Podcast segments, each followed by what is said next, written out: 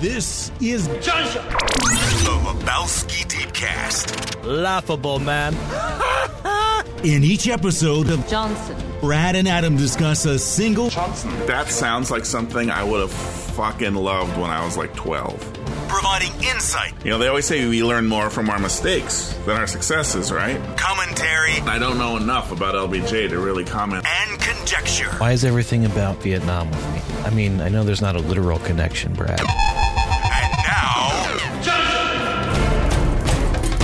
Always an adventure. Close it- enough. How's it going, Brad? Oh, I'm doing really, really good. Yeah, yeah, yeah, yeah. I'm just so content right now. I sense some. I'm just so happy to be Not- on this podcast talking to you, okay. as well as our special guest. Well, before we get to that, I sense a little. um Maybe you sound a little more relaxed than normal, and I can't tell if it's genuine. Um, I'm I'm trying to at least It like is. embrace. It, it sounds like a deliberate relaxedness. Right, like you mean like I'm I'm really really tense, but I'm pretending to be relaxed Yeah, to try to wish it so. Yeah, maybe I'm doing that. little overcompensating. I'm just you know I'm just improv and I'm riffing on you know one of my many characters. This one was relaxed, Brad. I like, I like relaxed Brad. Seems like he's you know taking her easy for all us sinners. Yeah, exactly. I had 118 episodes of Lebowski to to learn the secrets. Yeah. I think I unlocked one or two. One or two. You're climbing the ladder. You're not all the way up there. You got a couple more rungs to go, but you're making progress. I'm Wow. glad. I'm glad to hear it. It's you know every time uh, you know imagine a a, a mountain. I do a all the time. Sparrow that flies above the mountain once every million years. Is and when that it you, does, Brad? It Are you the sparrow? brushes the mountain with the tip of its wing. Just with the tip, just the tip. You know, it's a little Yes. game it likes to play called just the tip, and it's bloop, bloop, bloop. Yep. just brushes the mountain, just the tip. Yeah, once every million years. Once every million years, you get the tip. Welcome Yeah, and then eventually 16 the years of marriage. mountain will be will be will be eroded away from that. And Oh, that's how long it's going to take that. for me to get all the way to uh, the the final level. sparrows. Sparrow's tip versus a mountain. Eventually, the sparrow tip will win. Yeah, it's really a uh, a metaphor about like trying to comprehend impossibly long periods of time. You know how I feel about that, like trying to tile floors with like half tic tac sized tiles. Right. Get a little well, this is even out. bigger. This is Yeah, this, this is, is the idea. Yeah, this is the idea of a kalpa, but we don't need to get into that that rotten thing. No, I mean I'm sure it won't be. Why don't you uh, introduce our guest? He's standing over there in the corner, like in uh, Blair Witch Project. It's making me uncomfortable. Turn around now, Josh. Turn around before I drop this camera on its side and we don't see what happens next. Hi, hello, hello. Hi. I, I just uh, I got a little lost in that wall there. It's there's so many cracks and fissures and Hmm. textures, you know? Yeah, it's And mesmerizing. when the when the on-camera light came down the stairs, you were able to see even more detail. Mesmerizing. That's right. That's right. Well, it is great to be here, guys. It's great to have you, especially on this episode Yes, this special Johnson. episode of Johnson. Johnson? So Um, as you know, this is the the third episode Right. of Johnson we've done. I don't want to done- belittle the other two episodes of Johnson, but may I say, Brad, that really the other two were just like an excuse to get to this one. Yes. Yes. And an excuse for me to learn about Die Hard and Japanese business towers along the way. yeah, but we We kind had of had some to. good times. We We, had did- some not- good times. That's what I'm saying. I don't want to belittle them. I'm just saying we kind of like found reasons along the way, but it was just to Right. get here. Yes, this was the ultimate just destination. It's like The- uh, you know, you're. It's almost like we were asleep for the first two, and you know they were dreamlike, and you know it's nice, but they don't. They don't necessarily make sense. But now, now we've woken up. Good morning, sunshine. Yeah, that's what the rock just said. You know what I'm saying? Eyes up. Get your candy ass out of bed. You know what I'm saying, right? Hmm. Am I right? Hmm. All right, now we're awake. Now we're awake. That was beautiful. I thought it was a nice lead-in. That was a nice Yeah, lead no. in. I mean, a lot of people don't. A lot of people don't understand the depths of his musical ability, but I mean, that's just the Just tip his- of the iceberg right there. It's all about tips in this episode, right. apparently. And Pro tips. That's like that's just his musical ability. He's he's multi-talented. I mean, we're Not- now we are literally talking about our future president. So, I mean, perhaps this could be of some historical use. Well, I wanna. I'm glad you said that, Josh. Yeah. because I just I, I'm going to try to keep this evergreen. It's possible that someone is listening to this. The Rock may be president, so just keep it in mind. Right. Right. No, I mean, so. you So know, we'll- President will be Reverend Johnson. Do you think he'll be President The Rock or President Johnson? Johnson? President Johnson. That has a good ring to it. It might have already been taken, but Maybe do it again. We'll have to consult the archives to see if that one's been taken. but yeah. The Rock, President Rock. President Rock has such a good sound to it too, though. I mean, For it's, those about to rock, it's strange because I mean, while that is definitely still on the road to the future predicted in Idiocracy, it doesn't feel so bad. That doesn't Who do you feel th- so bad to me. well, Who do you- it's no, that movie is adorable. Now, who do you think is more?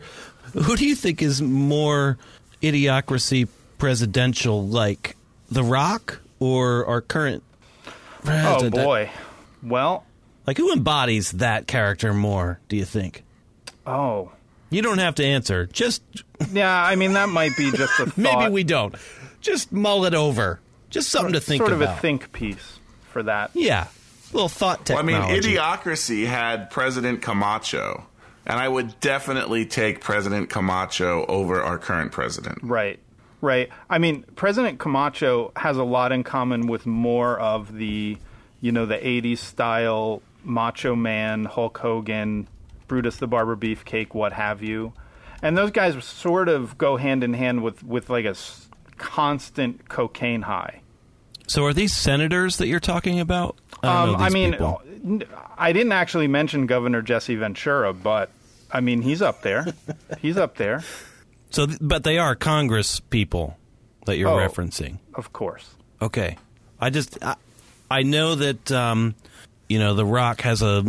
Well, I should call him by his name. Jo- it, this is an episode of Johnson. Dwayne Johnson has a you know multifaceted past, so Yeah. I'm not sure if this was like um, you know are these I mean- um, actors? Are they professional wrestlers? Mm-hmm. Like who are you referring wrestler. to? Well, you know what? I mean, you sort of We raised the splitting hairs here? time-honored question there. Are pro wrestlers actors, athletes? Can we just talk about it? Do you want? Do you want to talk about that? Yeah, I kind of do. In my cursory research that took about six and a half minutes today, Mm-hmm. prepping for this episode, Yeah. most of um, Dwayne Johnson's Wikipedia, that's embarrassing to say, entry was um, like detailed entries about this Raw is War, and then the next night on SmackDown, and then this, and these relationships and these feuds and these. Uh, there's like turns of phrase they use, which I knew I probably should have known. Like he turned face. Oh boy, I can, I can help you like- out with some of this. Yeah, so so start with like like it seems like The Rock spent a lot of his time. First of all, a lot of the like I know people like John Cena. Is that how you pronounce his name? I've heard that name. John Cena. Cena. There you go. Yeah. that's the one. I've heard that name. I know Stone Cold Steve Austin. Yep. I know Triple Triple X Triple H Four H Club. I know that guy. Yep. Uh, they're all like, he is the greatest in the history of this. Is it a sport? Do we call it a sport? I mean, you can call it a sport. Uh, They don't actually call it a sport anymore. They, um, it's referred to as sports entertainment, and I can sort of tell you why that is. All right, Um, can we start with The Rock's like about face? There's a specific term. I'm sorry, I'm Okay. like butchering this Well, I mean, because it seemed like he was mostly a villain for a lot of his time. Right, right. So if you want to start at the beginning, beginning, his first wrestling name was Flex Kavana. Right, I read that. Wow. Flex Now, that's Kavana, and that's actually before kick-ass. he got to the World Wrestling Federation. That was, you know, his training wheels days, 1996. Because Um, if and- I'm to believe Wikipedia, which you know, why wouldn't you? Yeah, Uh, he comes from a long line of professional wrestlers. That's right, But he didn't right. start His, it uh, until after college and shit. And they were like, "Are you sure?" And then like, Daddy helped train him or something. yeah. He, uh, he- uh, his uh, wrestling name actually comes from his two. Uh, his grandfather was High Chief Peter, Peter Maivia, who that comes from a long line of saying people who are not actually Native Americans or Native Americans. You know, because you know they're Samoan. Um, Gotcha. Right. Okay. um, Now, is so, that a you know- label they're self-applying, or does the outside put that label on them? No, I mean it's just pro wrestling, uh, especially the the early days up until probably probably like two years ago. 2014. Yeah, yeah. I mean, it hasn't really progressed all that much, but it usually tries to pick like one ethnic stereotype for the crowd. So it's like you know, there's a lot of Hispanic viewers, so there's going to be like a Hispanic guy that steals cars. You got to Like- have some shorthand. Yeah. So Yeah, like the- they deal in broad kind of stereotypes. Yeah, yeah, they do. And I mean, what's shocking is how how much that still is, how effective that still is. Even today, I mean, you know, this weekend there's a big wrestling event where the bad guy is Jinder Mahal, uh, a Sikh wrestler from India. And last week he started speaking in uh, Hindi, and that got him booed out of the building, even though he was saying like, "I come in peace, I'm a friend." You know, so But he said that in Hindi. Yes, he did. So, understandably, some of the crowd doesn't understand, and Yeah, that's not exactly like old that. school American, is it? no.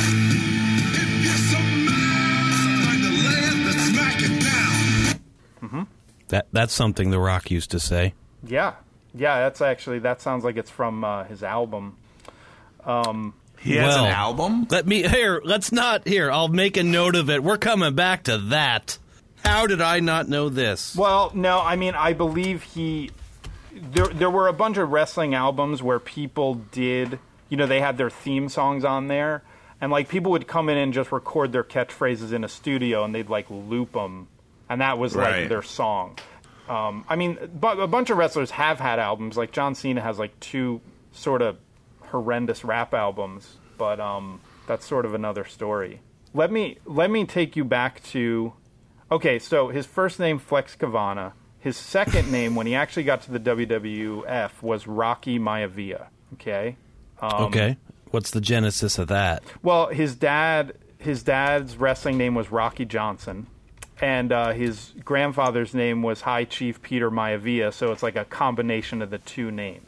Okay. Yeah. Little mashup. And okay. like you know, he came in as the most kind of friendly, smiley, nicest guy ever. the Rock that we it- know and adore today. Yeah, and um, the fans absolutely hated that.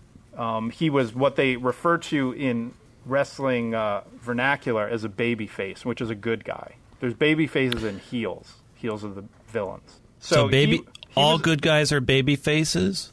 uh, yes, Okay, and Yeah. bad guys are heels. yes. So you said he came in as a baby face. Was that engineered? Like you have to forgive me. I don't know anything. I mean, I in the 80s, sure, on Yeah. a Saturday or whatever, I would like tune in to like Hulk Hogan putting the smackdown on somebody once in a while.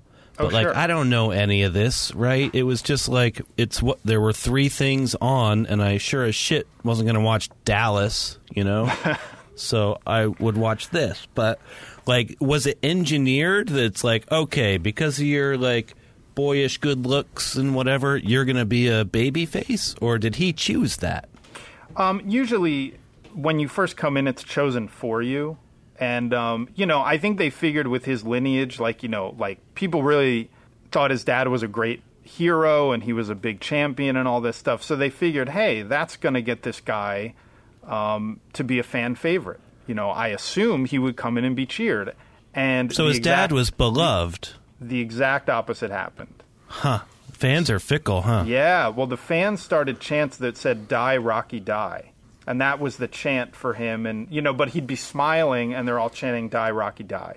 I've kind of maybe obs- observed this pattern because I've gone to a couple wrestling matches, a couple WWE matches, and like I've noticed that like people that are like trying to be like super good get booed. Yeah, like they're too good. Like they're too like um or even so okay so maybe you can explain this to me josh. This is going to be a bit of a digression but i think it's worth Okay. it what is this podcast if not but digressions? So so can you explain to me um the new day I guess. I guess sort of. i mean well let me say what my perception is right Okay. the new day were supposed to be good guys Am I in a cult now? yes you are Okay, I'm cool with it. I just wanted to check. the New Day was supposed to be good guys. It's like three African American wrestlers, and they have kind of like the whole like church choir singing behind them type thing. And their whole thing is about like, oh, like positivity, new day or whatever. But like fans hated them, and so they're now considered like heels, even though they continue with their like positive message. Yeah. So this this kind of happens a lot, where you know because of someone's judgment backstage, you know they have this idea that oh man, people are gonna love this. These guys are gonna come out to gospel music, smiling, and they are just gonna be beloved. Which What you know, could possibly go wrong? yeah, what could possibly go wrong? Um, and you know, they're immediate, they're they're immediately booed. Nothing they do is is popular. People don't, you know, the ratings go down when they're on TV. It's like a stand-up comic totally bombing their act. Like I Yeah. thought this was going to be hilarious. Well, and, and, like, also no. not being able to read the audience. You know, part of what used to make um, wrestling so um, you know adaptable was you know a person would go out, hear the booze, and then start doing bad things. You know, it's like, well, I might as well be the character they think I am. And a lot of times nowadays it's very rigid, so it's like, you know, it's it's more scripted than it's ever been. So it's very hard for them to call an audible and say, "Hey, this guy's really getting booed. Let's have him like throw the ref out of the ring." You know, it's like, "No, these guys came down to gospel music. They're really nice guys." Um, so anyway, long story short for that, I like the football reference. Um, kudos, man. Love Um, it. Called an audible. Yeah. Well, there's a they have to call a lot of audibles in uh, in wrestling because sometimes you know dudes from the crowd get in the ring and you have to send some tough. You got to check the out of ring. defense.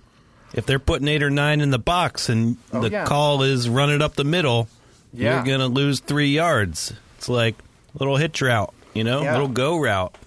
So then the New Day spent about six months being bad guys and insulting everybody, and really, you know, um, I've I've met those guys, and they're really they're really charismatic people, but they're also extreme wise asses. So they played to their strength, and it's you know you can just insult people and really get a good one on people. So.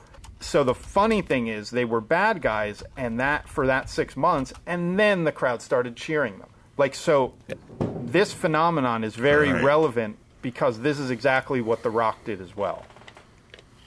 You know, it's Tried like to be you like the become nice, that bad smiley guy. and then the bad guy is so cool, you can't help but cheer him. You want to see what that bad guy does next. So, Right, right. um, you know, it's and and sometimes it's very organic the way that happens, and sometimes it's very it's very planned and calculated, and it works. You know, I mean, Right. so is it, you're saying it's less organic now than it used to be, though? Like the Rock wouldn't be able to come out, hear the booze, and change his persona on the fly like that. That Well, just wouldn't happen. Yeah, what's what's really hard about it is, I mean, a lot of what you know, when people get in the ring and do speeches, it's called promos. So when people go in and do promos, it used to be they literally had like one bullet point. You know, it's like Hulk Hogan go out in the ring and make sure you mention there's an, a, a wrestling match this Saturday. For the rest of the five minutes, just say whatever you want.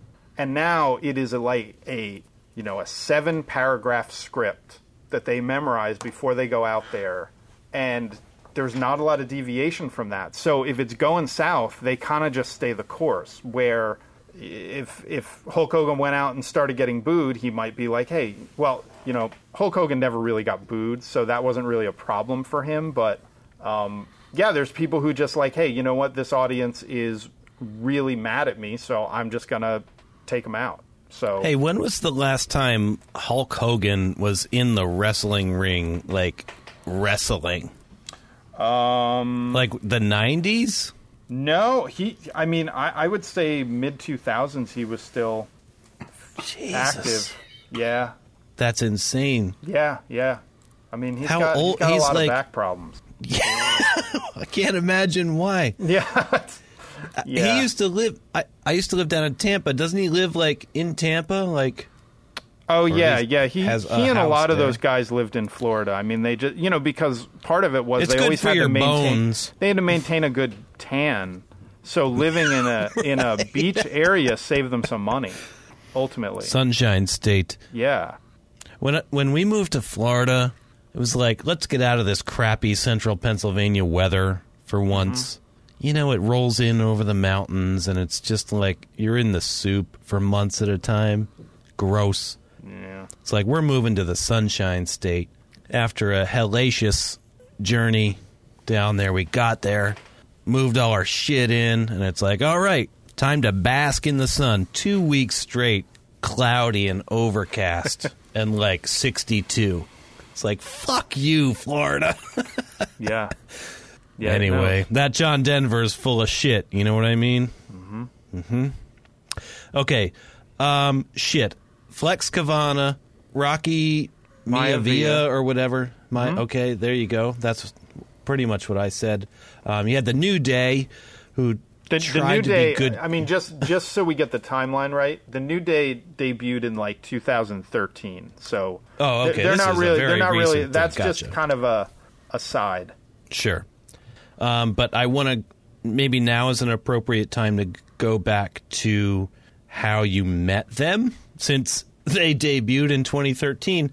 Oh. I- and and also let's can we have a little history of like why we have you on this show actually. Oh. Oh yeah, sure. Just just a little uh, whatever you're comfortable with.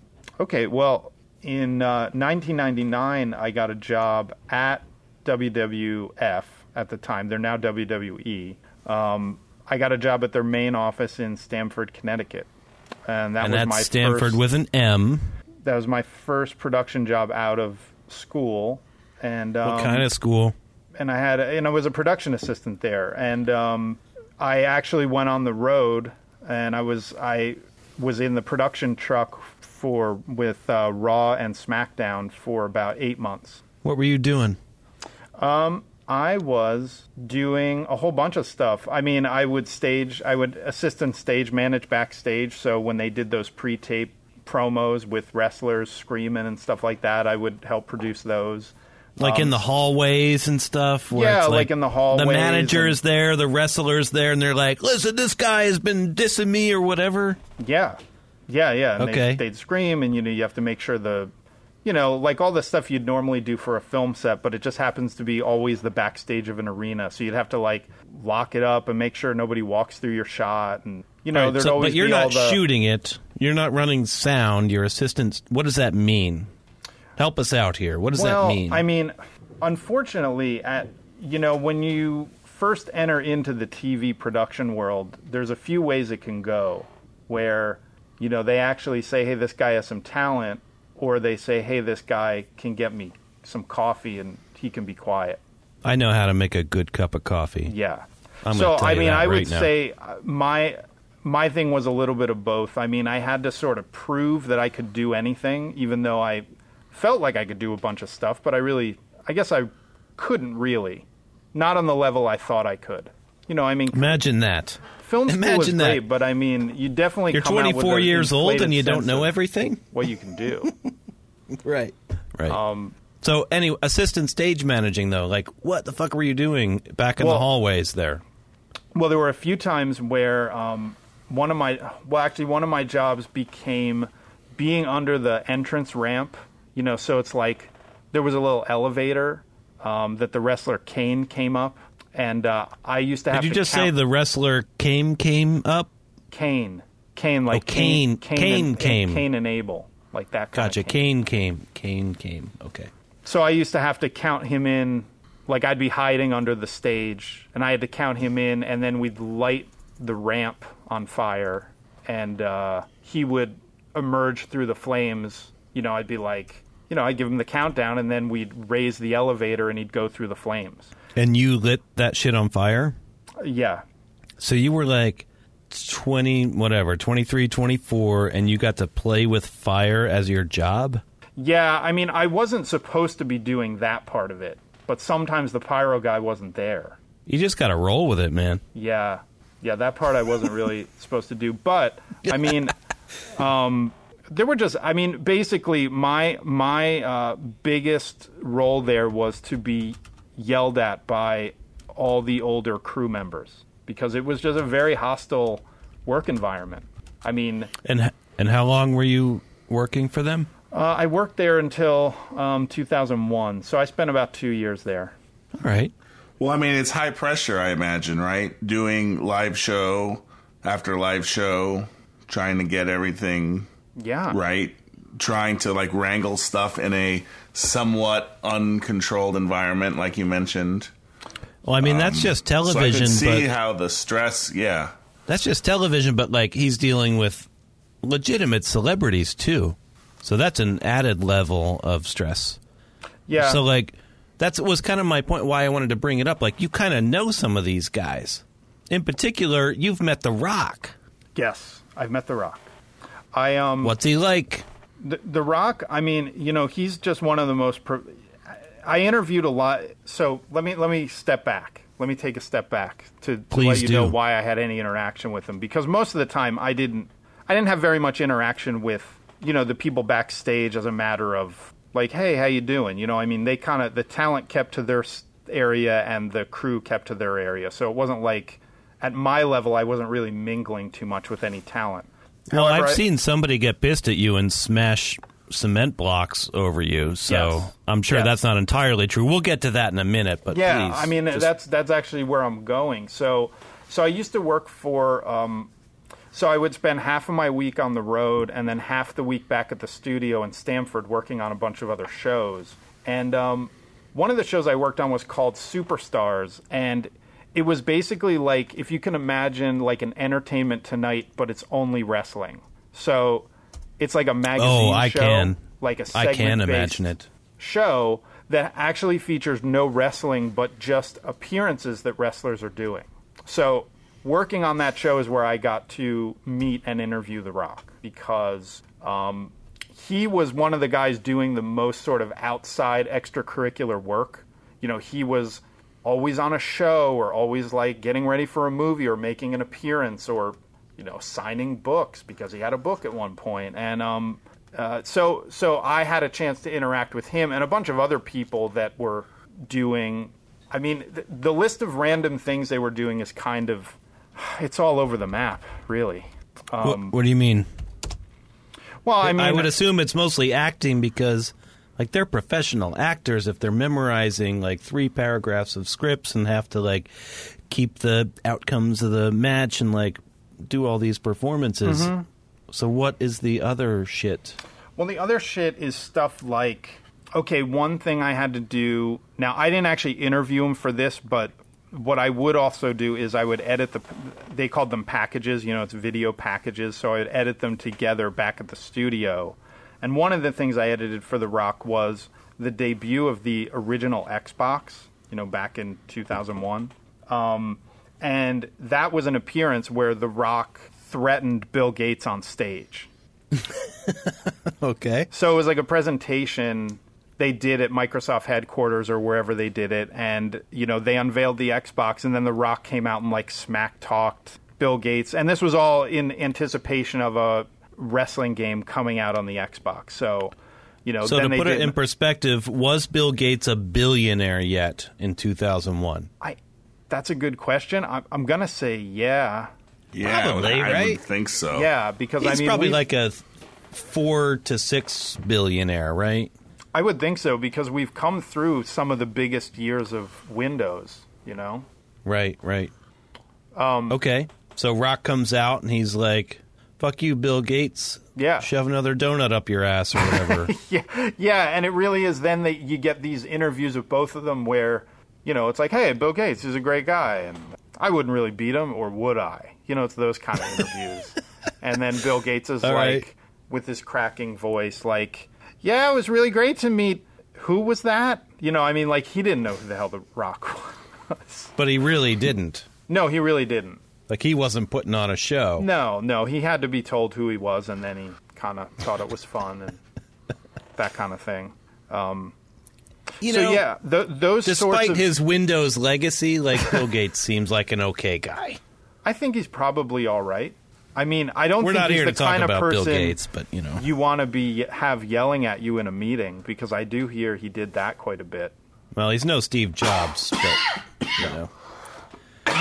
Um, anyway, we're not. His last name's not Johnson, so we're not here to talk about him. No, Um, I don't want to derail you. T- please continue, but I do have something I want to share with you. okay.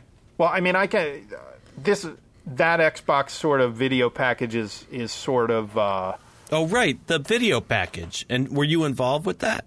Yeah, so I wasn't at the event to do the interviews, but um, Hmm. I was given all the footage, so I edited it together and it went on the Superstars weekend show. Um, now, how did you score that gig of like that seems like a pretty major like promotional video for the network and like here you are, you know, in your Well- first year or two. How did you get that? Who did you sweet talk? Well, what's interesting is that was actually not considered; those were considered the worst jobs. Those are throwaways. Yeah, yeah, those were like Wow. very disposable content, and you know th- those were pretty. Those sort of video packages were pretty small fish to fry because they didn't really do anything in particular for the company, since the company is a live event company that sells tickets. So it's sort of like this whole weekend show thing was just like a self-aggrandizing, like, look, we're sort of all over the place. You know, we're in Hollywood, we're in Silicon Valley, we're doing all this stuff. But ultimately, that show was fairly low rated, and it was just sort of a constant pat on the back for the PR team. You know what I mean? Is It's this just, is it kind of like a like a musical band? They have to tour to make money. It's like you don't make money selling albums or whatever. That's right. You That's just right. have to I mean, fucking it's a live tour. event company, so all the money comes from Wow. Merchandise sales, live event ticket sales, and um, TV subscriber rates. You know the, the which is brutal be- because you're like sometimes literally breaking your back to make that money. Yeah, no, I- yeah, literally, yeah, and and most of the time without a lot of those guys didn't have. Well, no one was provided with health insurance for the in the wrestler in ring performer. So that's no Like good. none of none of the performers had health Well, I think the top tier guys who had a really good contract probably got all that stuff, but I mean, most of them are considered independent contractors. You know, they're like 1099 guys who get, um, you know, it's just like good luck, and they paid so for their they paid for their own travel too, which also They're just sucked. like the rest of the country now, so that's Yeah. cool. All right, so moving on. Um, here, I sent you a little thing in the uh, little Slackbot channel. Oh, Um, yep, yep. perhaps everyone wants to take. I don't, Brad. I don't know if you've seen this. I know that your contributions in the last Oh, you know, 15 I've minutes or so have been this. mostly coughing. so if you want to check this Yes. out, that'd be okay. if you could take a moment from your coughing, Jag. It's not easy. No, I know, I know you're coming down off another brutal sickness, and I'm very sorry. But Yeah, you know, and ironically, anyway, yeah. use your what? What's the irony here? Well, just the, the my cough button not being on the proper microphone. But anyway, right, right. Um, so, Brad, can you press play on this and describe what we're seeing? I don't know if you know this, but ri- like radio and podcasts, they're an audio medium. not visuals. Nobody else can see this. Like it's just the three of us that can see it. So what can you play it and Sure. bring your own sort of like visual Sure, storytelling acumen to it? Thanks. So there's a um, gigantic, muscle bound guy and an incredibly baby faced Josh. This is definitely back in the good old days. And, you know, uh, so the big guy, who is, I'm going to assume, is Triple H, That's right. is, uh, seems kind of agitated. It's kind of like a message to like the producer or something. Like, why are you sending this like stupid idiot kid out here to interview me? He's kind of like a uh, he's such an, an idiot. And then he, and he throws Josh's like legal pad onto the ground. Like you're like you know more or less you know like it's a very classic jock versus nerd move. And as Josh bends down to pick it up, Triple H picks up a I want to yeah cinder block. I'm trying to get a good sense on the size. Yeah, it's pretty much a regular size cinder block, maybe a little larger, and smashes it over Josh's spine. In essence, incapacitating him, knocking him out. Josh is now on the ground, covered in dust and pieces of cinder block. His papers strewn about. Josh more or less got an epic beatdown from Triple H. Yep. It's pretty impressive. That's an impressive description too. Yeah, couldn't have done it any better there. Yeah, that that did happen. So that was um, another one of these superstars packages that I did. It was a photo shoot for the cover of WWE magazine, and Triple H had a. So we were at a. Um, it was an old chemical warehouse in I think it was Norwalk, Connecticut, and it was really cool inside. Like, I mean, they used to shoot there a lot because it's just like this derelict factory that has all this old, you know, 1950s style f- broken factory parts and assembly lines and stuff like that. And so they got a huge pile of um, cinder blocks. And Triple H is I, Triple H, while while a wrestler and an athlete, his signature one of his signature moves is grabbing a sledgehammer from under the ring and beating people with it. Um, so in this photo shoot, he was Now, how can a that be legal? well, it's it is not, it's not, but Where's the ref anyway? Yes. I digress. Continue. Sorry. Um, So yeah, he had a big pile of cinder blocks and he smashed them. You know, they took some kind of slow motion video and like high um, high burst action photography and um, you know, got him smashing a bunch of these cinder blocks to smithereens. And uh, there were a few left over at the end. And I, I hate to tell you, these this is what they call gimmicked gimmicked cinder blocks. So they were made of fiberglass. At least the ones on the top. I think the ones on the bottom were real. Um, okay. But they had a few left over at the end, and he was just like, so I had to do an interview. You know, I had that legal pad there, and I ran through the 10 questions I had for him, which were, you know, probably the most inane questions. I mean, how many questions can you formulate about this scene? Like, do, you know, do you do you like the sledgehammer? Or Are you ready you- to use do- the do you like sledgehammer in an event? yeah.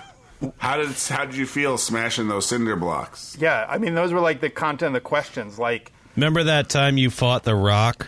Wasn't that awesome? do you think he's going to be more popular than you eventually? Those kind of things. So, right. so after the interview, you know, we were talking a little bit, and he was just like, he was like, "Oh, this could be fun." He's like, "Do you want to have some fun?" And I was like, "Yeah." Um, and he didn't tell me what he was going to do. Actually, he didn't tell me he was going to do that, and it um it it did legitimately hurt pretty bad. Um, because I Why mean, you know, hurt? he smacked me really, really hard, and I mean, even if he had done that simply with his hand, that would have hurt really bad. But he had a thing in between us, so yeah, burst. And I mean, I, I didn't know what to do other than to lay there and pretend I was dead because they were filming it, and I was like, well, at least it'll look good. So. Right. Um, and then I remember showing my producer when I got back to the studio, and he looked at me and he got kind of white as a ghost and said, "Why did you do this?" Because he knew the liability. You know, the wrestlers weren't supposed to touch any of the backstage people or production people, I mean, it was a huge no no. But me Right. being fairly new there, I was just kind of like, well, I thought that was cool. Right. well, and he's the talent. Like he's the one. I don't know. I mean, you can't. Well, he's I mean, got the most to can happen, lose, right? They, they'll bust on you for anything, I guess. But at the same time, it's like in the power dynamic there. You know, he's not like, well, Mister Triple H. Sorry, You're not allowed to against the touch me. I'm sorry. There are rules here, sir. Yeah, yeah, and it's very much like a you know a tough guy place where it probably wouldn't have been forgotten anytime soon had I backed down from that challenge. right? Because I had to interview him several more times, and every time he was like, "Oh yeah." so in some way, I sort of earned some small bit of respect from him doing that. And I mean, honestly, I, I was I would easily do that again. It was really fun, but um, You would have never worked in Stamford again, huh? whew, no. Whew. Yeah, but I mean, I guess it makes sense because even though it is, a, like you said, a gimmicked cinder block, you, and it's made of uh, fiberglass or whatever, it still has to be like smashed.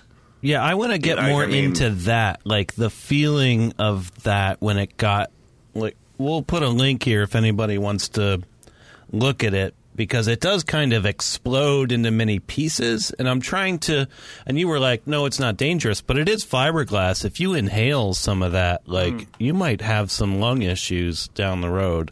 So that's a little dangerous. But And and like one, was it one it was hard like it hurt Yeah. like give give me an example like a real world example of an object comparable to this fiberglass cinder block that I could have smashed on my back like a Hmm. watermelon like what would it be No, I mean it wasn't. See, that's the thing. It was it was kind of hollow inside, so it wasn't. It didn't have as a lot cinder of. blocks are wont to be Yeah, it didn't. It didn't have a lot of weight to it. So I mean, it's almost just. It's more like the flat surface mass to it. I'm trying to think of something comparable. something anything Something. give me an idea here uh, like if someone smashed a Lego castle over your back. I don't know. That's. I mean, that's okay fa- better that's- or worse than that I would say worse than that because I mean the Lego castle is going to break apart pretty easily. I would say. Well But- you've seen the giant lego ball rolling down the street that they shot. Yeah, yeah. and like sure it loses some pieces here and there but if that got it i guess it depends on how engineered the lego brick was. You know you could probably put it together in a way that would make it like the structural integrity be more solid and it would hurt more. But if it was just like any of us at 12 years old well or even now i guess putting it together it would probably just basically explode but you could probably engineer a Lego cinder block that would be pretty damn solid. You know what I mean? So maybe the world's most solid Lego cinder block, or even more than that. I think that's fair. I mean, as long as you have that kind of surface area to get that smack, I, th- I think that would convey the right amount of uh, force. I think that would feel about right. Were these people using these fiberglass cinder blocks on each other in any other context, or are you perhaps the only one in history who's had a fiberglass cinder block smashed over you, I mean, I have to say, I haven't. over your corpus? Well, because it would be such an obvious. Um, I feel like it's kind of an obvious um, magic trick. You know what I mean? Like it. I don't think that at all. You think it because you're in there. You're in the soup, you know? Yeah. I don't think that at all. Like when I first saw this, it's like, oh, Jesus. Okay. Okay. Right. Right. Yeah. That's fake because he'd be dead. But Yeah. okay. Jesus. No, it looks pretty damn good. I, I guess it's just what I'm saying is it's like you know you sort of have to be as strong as like a superhero to do a thing like that. So I mean, I can't imagine that would be a go-to thing to do in wrestling because basically it's like both the you know the person doing the smashing would just have to be a super. I mean, I don't know why I'm trying to bring any sort of logic to it. Because, Well, I don't know because either, because, crap like- happens all the time. Right, they're hitting people with chairs Yeah, I and mean- throwing them out of the and like choking them and jumping it's just- twelve feet in the air and like choke slamming them, which would collapse your windpipe and Yeah. you die. You know, it's like I, I I give think I give so. world To me, what I'm saying though, I'm sorry. What I'm saying is to me, smashing a fake cinder block over somebody's back seems perfectly within the wheelhouse of the theatrics of professional wrestling. Yeah. But you're saying no, they don't normally do this because that's too far. I, I know, I know. Well, it does seem a little far fetched when you say it like that. Um, I guess this is like you know when you're doing any sort of world building, you try to keep some logic in that universe, and I give I give them more credit than they actually deserve for trying to keep any sort of logic. You know, so I'm like, oh no, no one would ever do a cinder block, but he did smash a guy in the head with a sledgehammer. Right, that's his like Yeah. patented move, right? I mean, I mean, so it's like, where's that's not a very good line. He's a murderous I mean, uh, unless that character is then dead. Well, see, yeah, that's that's the other thing. I mean, it's like if that is the career-ending move, then but, we can buy. But it. again, if by career ending you mean dead, like that might prompt an investigation and maybe wrestling would be shut down. Yeah. So like that breaks the logic too. I'm just and I am hey, I mean, everybody I, I loves what they love. I'm just trying going. to I know, but I'm just trying to figure out. I'm just trying to figure it out. It, there's no ill intent. Everybody can love the shit that they love. But I am just curious. I am a curious observer. But I mean, there's certain things that, like you know, they, they just won't do in the ring. Like, like, Like what? They're not going to have someone bring out like a steel beam and then like bend it around someone, kind of like, Right, that's you right. know, tying them like the way like you know Superman might do or Wonder Woman or something. Brad, right? that Like, sounds fucking awesome. Actually, It sounds awesome, but like it's again, it's a it's one it's a thing too far, right? Or like someone's not going to No, I go mean- out and like pick a car up over their head and throw it. yeah, I mean, but or That something. also Like, sounds there's a awesome. limit. but see, like The like, cinder block is kind of maybe on the border. yeah, I, I we should just we should just kill this whole thing because one guy just flipped an ambulance two weeks ago on the show. So I I stand Okay. I stand corrected. So, I stand go. corrected. Yeah. There, was it was it I- I like was- I a was realistically trying to help them sized ambulance? Was it a like an actual sized ambulance? It was one of the. It was one of those like wide ambulances, like the really boxy ones, not like the. You know, there's like I see a lot of ambulances because my son is really into them and and always points them out. Not not riding in them and getting hurt. But right. just Brad might them out. have a similar scenario that he could relate to. Yeah. but- Sure. Yes. But I mean, they happened to pick an ambulance that would have been particularly impossible for a man to flip over because of its wide wheelbase. low center of gravity too. Yeah, yeah. So they had a guy flip it over, um, and and uh, everybody was cheering and loved it. And Did he so- struggle though? Yeah, yeah. He struggled. Okay, well he, at least he struggled. Yeah, there was a guy. There was a guy inside that he was trying to kill. Yeah, yeah, yeah. But it wasn't easy. No, no, it was not easy. All right. Well, you know, that seems okay. Anyway, you can go down in history as the only person that ever got a fake cinder block smashed over them I mean, that, in that a I know of. I mean, quasi yeah, WWF or E event. it's my so- fame. I'm going to put you on the spot. Okay. Who's nicer, Triple H or The Rock? Oh, The Rock. No, co- oh, no contest. Wow, not even a hesitation. Well, Why? I think we have to hear the story about because like we kind of like went four or five levels deep to get to the whole like Josh meeting the Rock.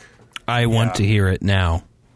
So, you know, a lot of my a lot of my personal work with The Rock was exactly like I told you before, the format of he would do an event and I would be given all the footage to edit something out of that. And a lot of those things were actually his early acting career. Josh, is this orange letterboxing by any chance? Oh, yes. Oh my god, is it really? Yeah. Oh, I am so looking forward to this.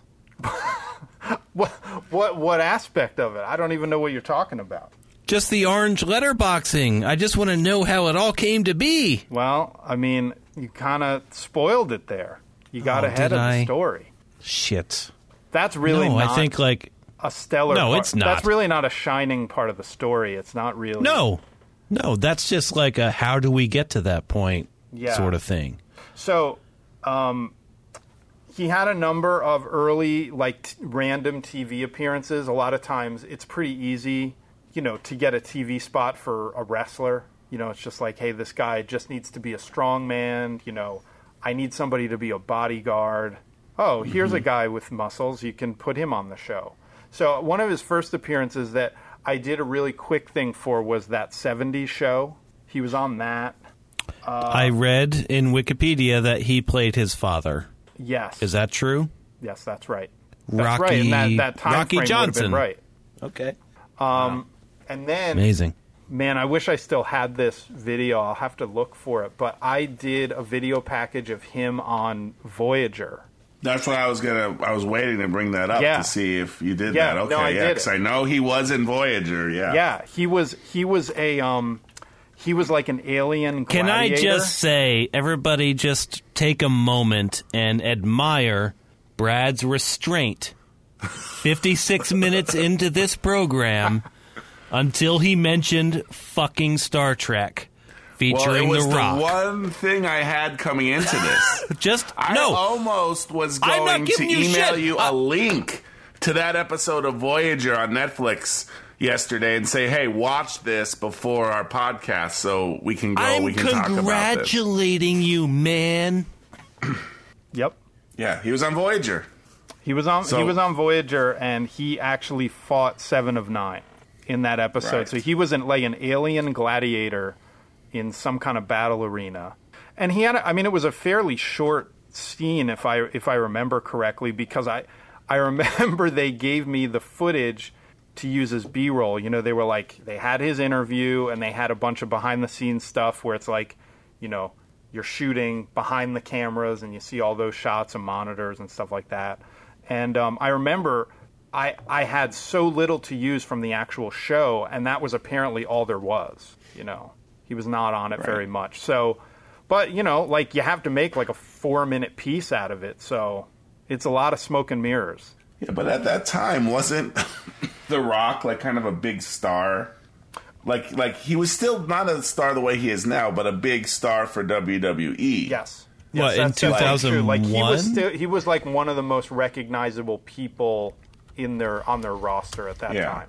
Like I would imagine if they were gonna like advertise like Star Trek, like they're gonna say like, oh, next week Star Trek Voyager with special guest The Rock. It's not like they're just like, oh, here's random muscle guy. Right, right, and also the um, the other tie-in to it was um, SmackDown, which was a show literally named after The Rock, um, was on UPN, and that was also on the oh, same channel as Voyager. So there was a lot of Right. cross promotion.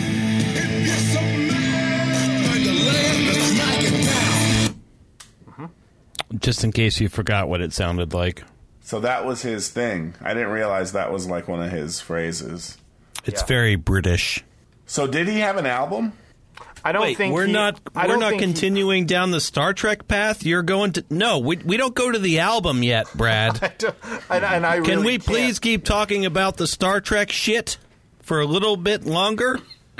I don't. I don't know that there's that much more to it, um, uh, other than it. It was sort of his first movie where he had a decent amount of makeup on, and I think that paved the way. He used the Voyager thing to get the Scorpion King tryout. Right.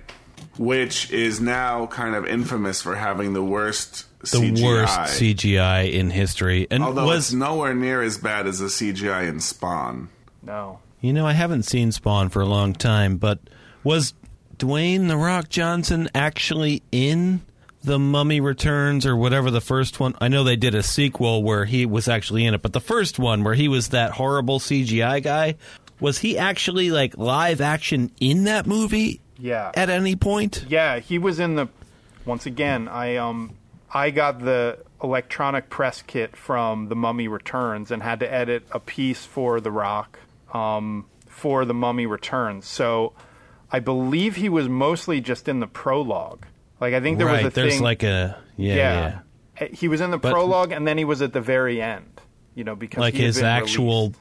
body. Yeah. Like he is there. It's not some CGI representation of him. No, he's he's actually there in Okay. in the beginning in a big battle, I believe. Okay, because all I remember from that movie is the gobsmackingly bad CGI version of him. Yeah, yeah. I mean, it was Which basically his head glued on some kind Yeah. of really bad Centipede humanoid On dust like a creature. PlayStation level Yeah, graphics. we got to keep this Like- polygon count low, low. God damn it, low. And like the only reason I really know it is because like I always see it comes up on YouTube like top 10 worst CGI ever. And it's always like the thumbnail is always like the Scorpion King. Well, I mean, obviously, one, two, and three spots are prequels, and then Scorpion King. Yeah, and that was really his breakout. Oh, sorry, sorry. I was just watching some Star Trek Voyager with Dwayne Johnson. No big deal. I, I'll watch it later. Sorry. It's good. Once you guys aren't paying attention, I'll start watching. So again. so did you then so you you edited these kits, but when did you actually get to meet The Rock? I got to meet him at uh, WrestleMania 2000. So it was WrestleMania 2000 was actually WrestleMania 16, but they really were like, "Hey, it's getting kind of old in the tooth. Let's stop using Roman numerals or numbering them. Let's just call it the year." And you know, that was the only Right. year they did that because they're. I know- give them credit because they beat Windows to the punch with that like nomenclature decision. they sh- they certainly did. They sure wrestling's better than Windows. That's Did they, should be their though? new slogan. I don't- yeah, I don't because actually Windows 2000, Windows 95. Yeah. Windows, Windows 2000, Yeah, you're right. When- Windows ME, the Millennium Edition. right? Uh, What I'm saying is, in the year 2000, WWFE, E, whatever you're going to call it, was like, no, we got to stop this numbering shit. 15, 16, 17. No, we got to change it up because it seems hackneyed and old. I mean, next year was WrestleMania 17, so this was a short-lived flight of fancy.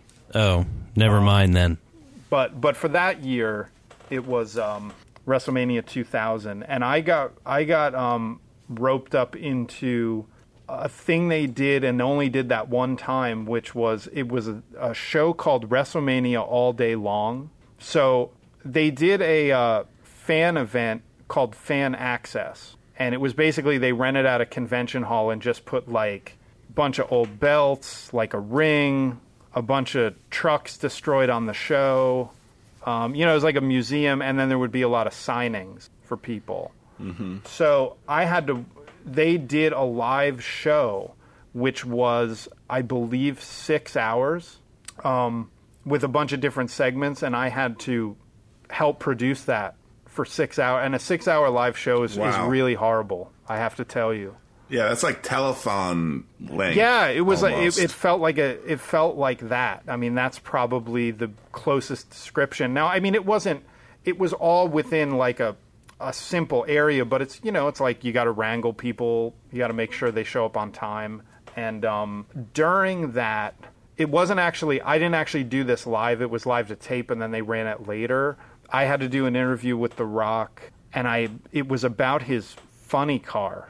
So they had this thing where they kept painting wrestlers' faces on cars, and uh, Are you? Are, is Adam like? Are you cooking an egg in there? What's going on? I'm just thinking about funny cars. Okay, sorry. A wrestling funny car. Funny cars? yeah, funny cars. Really funny cars? Yeah. With their faces on them?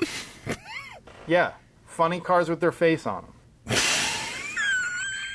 do you? Do, does anybody know what a funny car is? Like I, no. I mean, other than just what it sounds like, the car that would be humorous. I don't know that I do know what it is. I'm really, I'm really sorry. I, I just take for granted that people. I mean, we're all we're all from Pennsylvania. How can you not know what a funny car is? I mean, I know that The Rock lived in Bethlehem, Yeah, and I think you lived in Allentown, yeah. but I lived in the goddamn Poconos. That's a different world. I don't know what a fucking funny car is. All right. What's a funny car? All right. Let, me. Jesus, man. I'm throwing a lot at you here. Let me let me back up. All right, so a funny car. That's why we have you on this show to provide expertise and experience and give us the facts and the information. We have no give you- idea. I'm just going to give you the official definition because I don't really know what they are, but I had to talk about it. It's it's a type of drag racing vehicle and a specific racing class in organized drag racing. Oh my God! Do they have some that look like the tumbler from Batman? No, they don't look like the Tumbler. They just look like stretched Camaros with like, you know, it's like you, you. They used to just do really short runs where like these two cars would just be at the starting line, and then they'd basically have like flames coming out of the back for like half a mile, and then that was the race. That was it. They'd just go on a straightaway. And Was it theatrics or were they actually kind of fast? No, they were really fast. I mean, it's like the fast. I think they were like the fastest cars in the world at that time, or something. And Bethlehem was a hotbed of funny cars. I get. Well, I mean, you know, the the Allentown Fair. I mean, I lived 30 minutes away from Bethlehem. Yeah, I've never heard of this shit. I, the Allentown. I did live in uh, the woods, though. Had had all kinds of um, motorsport stuff. You know, it's like one night would be monster trucks, one night would be a demolition derby, and then another night would be like funny car stuff. Funny car. I, I- mean, I know demolition derbies. I know the other shit. Funny car, though? Yeah. I am not aware of this. Okay. Well, I mean, when I look at them on like Google image oh, search, Oh, like, you're- I get oh, it, right? Like I've seen these, these kind of like elongated drag racing Now I have to look up funny cars. Brad, I thought you were going to be with me on this and not look them up and just be perplexed. But Funny but I mean, cars. just to get a sense of how absolutely dangerous and scary these cars are, it says they're around eight thousand horsepower. Okay, the funny cars I'm seeing don't seem particularly dangerous or powerful. Well, you have to look at the actual funny. Funny car drag racing night like under fire racers, video. not just cars Okay, that are funny. Gotcha. Because those just have like stormtrooper helmets on them. Yeah. And I don't care about that. Okay, I see. Here's a uh, funny car drag racing night under fire video. Is this is this what we're looking at a little bit? Maybe. But this just looks like drag racing, not funny cars. I mean, it is. We are basically talk. We're talking about drag racing. I mean, it's not. It's just what they. I mean, I literally had to interview him about a funny car, so I just used. Wait, what's the difference between a funny car and a drag racing I mean, car, I think then? it's like the size of the engine and the length of the track. I think that's it. But I mean, thought they had, like, expert on that. clown I'm an faces and shit. On ones with Rock's face on it. All right. Well, let's get back to that. Yeah, I mean he and he and Stone Cold both had one. Um, so you know they parked the funny car at this fan event during WrestleMania 2000, and he had to stand in front of it and talk about it. And I mean, The Rock didn't know anything about a funny car. I mean, he really didn't. But Join the club, dude. but but you'd never know that from his interview because it was just. I mean, it was like spot on. He had. He was. You the know, this car, we've put a lot of time and effort into this car. We got engineers working on the motor, the engine. Uh, we think the fuel injection is superior to all our competitors. And you're going to find there's going to be a new record set here tonight. Funny car. Like that.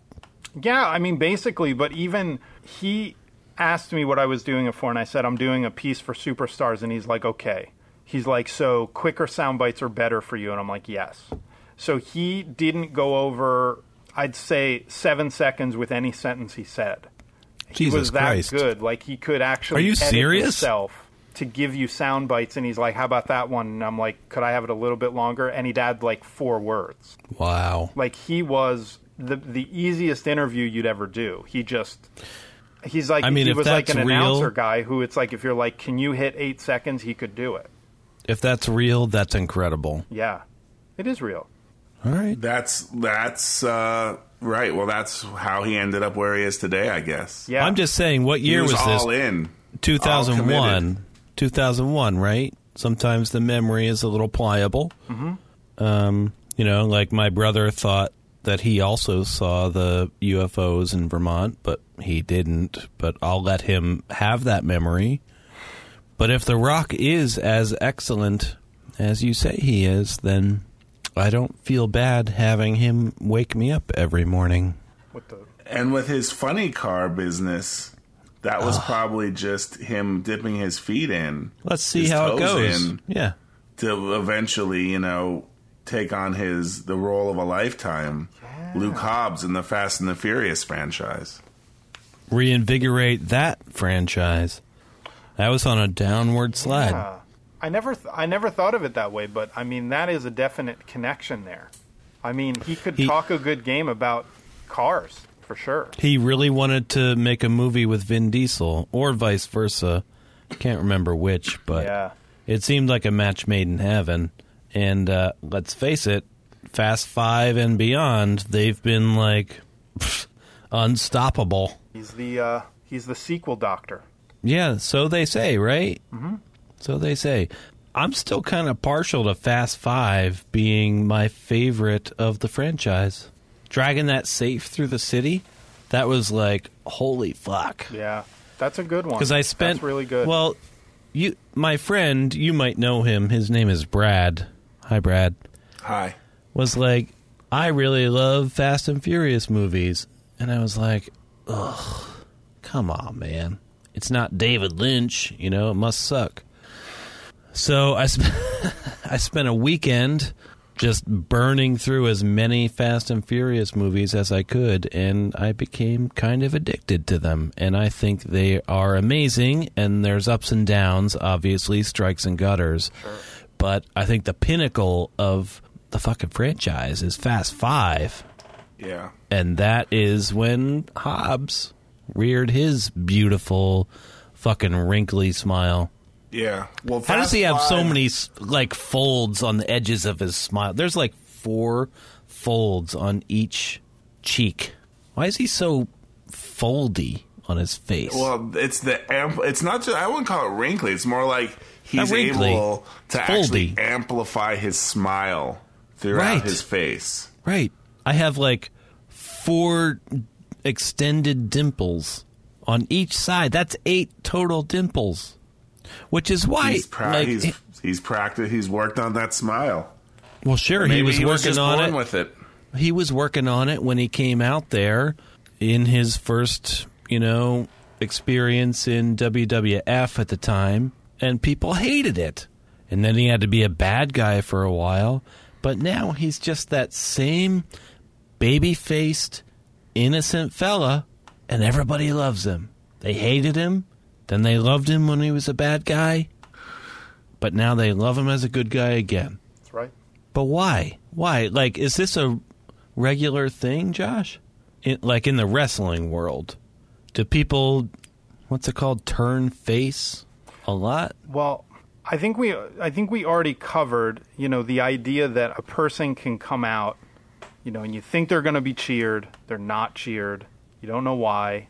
So the next Sure, thing you but- do is you kind of go with what the crowd wants and you let them be the villain so they can boo their hearts out and it's all kind of working because you know, you're trying to write a show and it's like, well, this character's a bad guy, but why, you know, and then they start cheering him and you're like, well, I guess he's not a bad guy anymore. And I think what happens is, you know, for a while they go back and forth, and the writing sort of determines if the person's bad or good. But there, there comes a time when the person, the person becomes larger than any character or any writing you can put on it. You know, Dwayne, Dwayne Johnson became a hyper real version of himself. So at a certain point, he's just being himself now, and you know, he can go in, be himself, do an evil thing, but in the end, it's like he's sort of transcended the classic good bad idea, and he's just himself, and people like him no matter what he's doing. There's a bunch of there's a bunch of high level people in wrestling like that, where you know it's like Stone Cold comes back and he could do the most heinous thing, but people love him because they know it's all a character now. Like he's done it enough, he's gone back and forth so it doesn't work anymore, and people are just happy to see him, and that, that's that's where kind of the Rock is at. Hmm. I mean, there's a lot to say there about like perception versus reality, and you know, I, it, it's a thing that actors deal with a lot of the time, where they've been playing roles their whole life, especially child actors or people who started pretty young. It's like, who the fuck am I at this mm. point? But I think, like, I don't get the sense that The Rock suffers from that. Like, I think he is the, he's Dwayne Johnson, but he's also The Rock. Ugh. See, I just, like, torpedoed my whole philosophy because I'm like, no, he's the fucking Rock. Even though I didn't watch him when he was wrestling, but Well, it's just, It's I like- mean, he's been able to really translate what made him such a star in the ring to Hollywood, which is not easy to do. You know, a lot of these guys, even though they are clearly actors and performers, making movies is very different. You know, like repetitive takes, and you know, for the close-ups, you don't move very much. It's, I mean, it's a completely different language. So, you know, I mean, I, I give people credit for being able to cross over like that. You know, um, another example that you know he was just in Guardians of the Galaxy two, uh, Batista. hey, no spoilers, haven't seen it yet. Okay, well, he was in the first one. He's Drax. He's that's not really a spoiler. Um, he he's an interesting guy because What? Wait. What? Not The Rock, Dave Batista is a Oh my god. Okay, wrestler. okay. Jesus Christ. Okay. Yeah. Holy fuck. I thought you meant the floating gold guy in the throne was the Rock, and I was like, "What No, the no, no, fuck?" no, no, no, okay, no. Drax, Drax, yes, yes, yes, yeah. sure. Dave Batista, and I mean, wrestler. My, my only reason for bringing him up is he was just I- at a baseball game, and I was like, "You look nothing like Drax," yeah. but whatever. he's I mean, I think he's done a really good job there, but I didn't actually he wasn't uni- he did not reach the rock level in wrestling. You know, he wasn't universally beloved. I didn't particularly like him all that much. But you knew him. I knew him, and I mean, he'd be sort of one of the last people you'd say, "Hey, he could definitely break into Hollywood." But he had He did a fucking awesome job, though, didn't he? Yeah. Yeah, he's doing good. Let us pour more of this liquid into our bodies. It's amazing. Well, he's in the uh, upcoming Blade Runner movie also. I saw that. Good for him. Jesus Christ. Does he play uh, what's his nuts who gets interviewed in the first scene and then shoots the interviewer? I, I Seems don't, I don't right. think so. I don't believe it's a remake. No. Unfortunate. I'm sure it'll be awesome then. I'm being snarky. Yep. Well, shit, dog. Can we talk about the Rock's album yet and wrap this thing up with a little discussion of how how great a musician the Rock is? Because he has several like acoustic versions of wake up songs on my Rock app that I own. I don't know if you know this, Josh. Yeah. Brad and I are really on a personal level enormous fans of the Rock. Yeah. Do you know that? I know it now. We really are, though. It's not a joke. I mean, like we're not being his, schmarmy. His, his persona definitely is one of those things that you know I, I find inspiring. And again, he's in one of my favorite film franchises, Fast and the Furious, and he was in an episode of Star Trek. So he's hit all the bases, and he came from Bethlehem, which is the same place Jonathan Frakes came from. That's right, Commander Riker. None of those things matter to me. I just really like The Rock, and I'm kind of into Ballers because it's about football. But fine, we have that in common, and I'll take it. Beep, beep, beep, beep, beep. Know what I'm saying? So does he have? Does he actually have an album?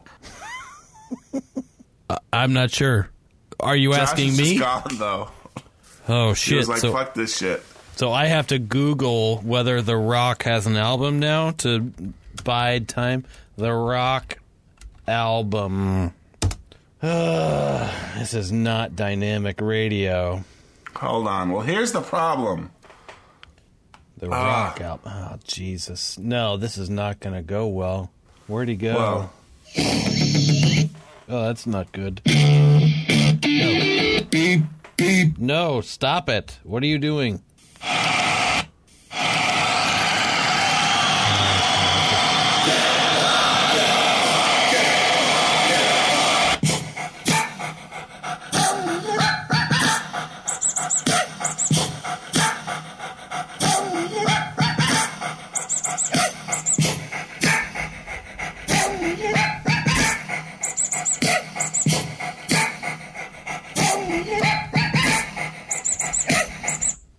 Is that actually from the Rock's album?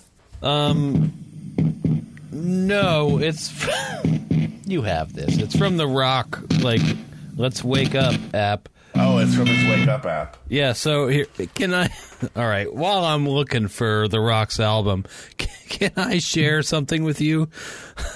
because Sure. the Rock's app is all about motivation. It's like, hey, sunshine, get out of bed, you know? Beep, beep, beep. Hey, blah, blah, blah. He's playing acoustic guitar. It's like, whatever the situation So- you want is like, he can be aggressive, he can just do something weird, or he can be like sensitive and wake you up. But it's The Rock, so you love it, right? And you get up and you're ready to face the day. But the Rock app adds like, challenges like what's something you want to do right you know this you have the app you used it for a while we both used it so i had i had write a screenplay. So now the great thing about the rock app is if you don't delete it um, it just keeps that information. And it's like write a screenplay. And i think my goal was one month but it keeps track of how long it's been. And it was 379 days. All right. yeah. So well, it can shame you into to doing that. i'm doing pretty good i'm doing pretty good day 379 and it's like let's edit the And goal how many pages have you completed? you understand what a tricky question that is, right? Because the first draft, can you count? Can you really like count the pages of like random like scribbly notes as pages of a screenplay? Let's count them. Okay, I will literally count them. I'll go there right now and count them for you because I do actually have fucking pages, but it's not like in screenplay format. These are just like thoughts. You know, it might be like four pages that once it's formatted and fleshed out into screenplay format might represent a feature length script, you know? Because it's Okay. stream of consciousness shit. But okay, okay. No, I'll look for it. Um,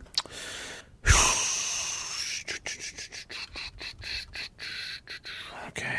Um, I mean, I have a lot. Let's see how many pages this is. I called it Thump Thump, right? Two, two of. I have 15 pages. 15. 15. But that's like random shit, you That's know? pretty good. and some of it pages of random stuff isn't too bad. But it's like it's not like piece of dialogue and then exterior suburbs night. It's not all like that. Some of it is just like single spaced like i wrote down the dream i had for four no five pages you know? So that would translate into like 40 pages of screenplay if i actually did it. That's what i'm saying like 15 pages of this kind of shit might translate into 90 pages of screenplay, which might be a movie. But I don't want to make a movie, Brad. I really don't. I don't think Okay. that. I think that's old school technology, and it's like 80 year old men make movies. All right. Well, we'll always have gutter balls. That's what 40 year old men do. Are you okay? Not really. I think, well, we lost Josh. He doesn't seem like he's coming back. I don't blame him. I wouldn't That's- come back to this. Technology. No, it's So how not about we technology. just wrap this up? We should wrap it up. It's it's not technology. He made a wise choice. Just Yeah, I'm gonna just get out while the getting's good. Um, I can't thank him enough though for coming on here and spilling all his knowledge bombs on us. That was I awesome. And I feel like we've really only kind of We haven't even touched it. went about halfway into the skin of Dwayne the Rock Johnson. Yeah, we're not there yet. We're gonna have to. So have a maybe we'll follow-up. follow up at some point. Maybe in a couple years, we'll have Josh back on to continue. I'm gonna say 2019 is looking pretty good for the return of the Rock. Yep. Yep. Yep. All right. Well, good night, Adam. You can do it.